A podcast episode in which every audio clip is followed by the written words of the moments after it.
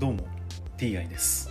今回は第552回目の配信となります。テーマは引き続き新約聖書の紹介です。早速いきましょう。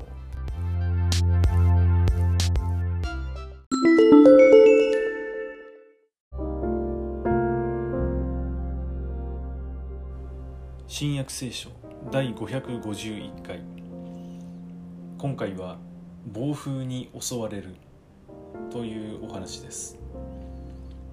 時に南風が静かに吹いてきたので人々は望み通りに事が運ぶと考えて怒りを上げクレタ島の岸に沿って進んだ。しかし間もなくエウラキロンと呼ばれる暴風が島の方から吹き下ろしてきた。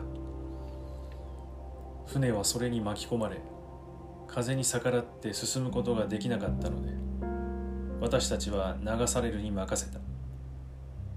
やがてカウダという小島の影に来たのでやっとのことで小舟をしっかりと引き寄せることができた。小舟を船に引き上げてから船体には綱を巻きつけシルティスの浅瀬に乗り上げるのを恐れて海病を下ろし流されるに任せた。しかしひどい暴風に悩まされたので翌日には人々は積み荷を海に捨て始め3日目には自分たちの手で船具を投げ捨ててしまった。幾日もの間太陽も星も見えず暴風が激しく吹きすさぶのでついに助かる望みは全く消え失せようとしていた。人々は長い間食事をとっていなかった。その時パウロは彼らの中に立っていった。皆さん私の言った通りにクレタ島から船出していなければこんな危険や損失を避けられたに違いありません。しかし今あなた方に進めます。元気を出しなさい。船は失う。が皆さんのうち誰一人として命を失うものはないのです。私が仕え礼拝している神からの天使が昨夜私のそばに立ってこう言われました。パウロ恐れるな。あなたは皇帝の前に出頭しなければならない。神は一緒に後悔しているすべてのものをあなたに任せてくださったのだ。ですから皆さん元気を出しなさい。私は神を信じています。私に告げられたことはその通りになります。私たちは必ずどこかの島に打ち上げられるはずです。14日目の夜になった時私たちはアドリア海を漂流していた。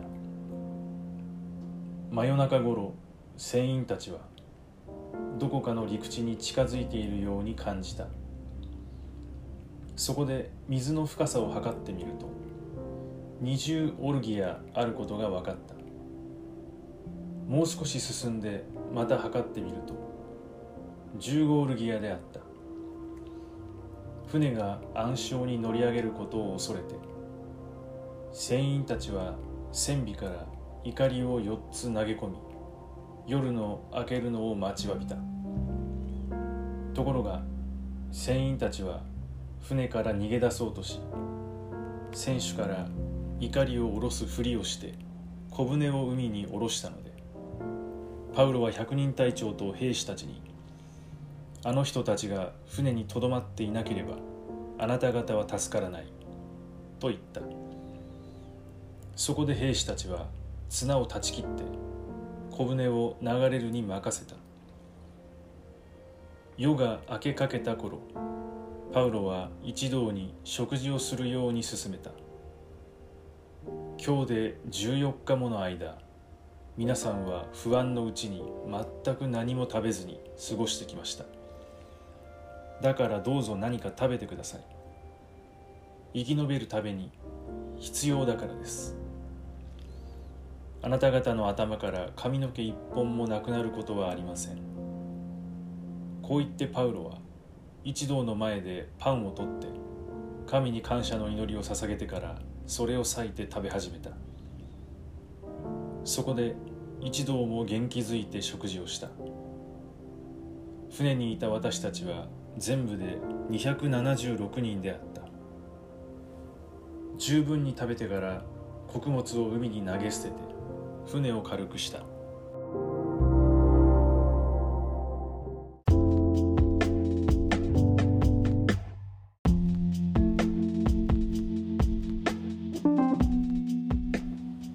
暴風にエウラキロンという名前がついているということは当時からよく知られた暴風が吹き荒れる地域というかその海の場所だったのでしょうか。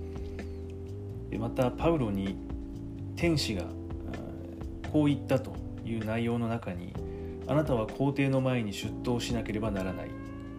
というその文があるんですけれどもその神のその天使からしたらそういう皇帝とかがその何の関係があるのか皇帝の前に出頭する意味ですとかその人間社会のシステムその皇帝とかその身分などについて、えー、その何かね、えー、関係があるのかというのがちょっと不思議に思いますね。天使がなぜそういうことを言うのか。はい。あと14日も何も食べずに過ごすということ。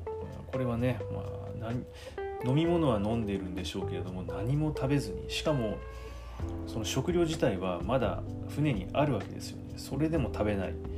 ここも少しね不思議に思いました。はい今回はこれで以上です。また次回もどうぞよろしくお願いいたします。それでは。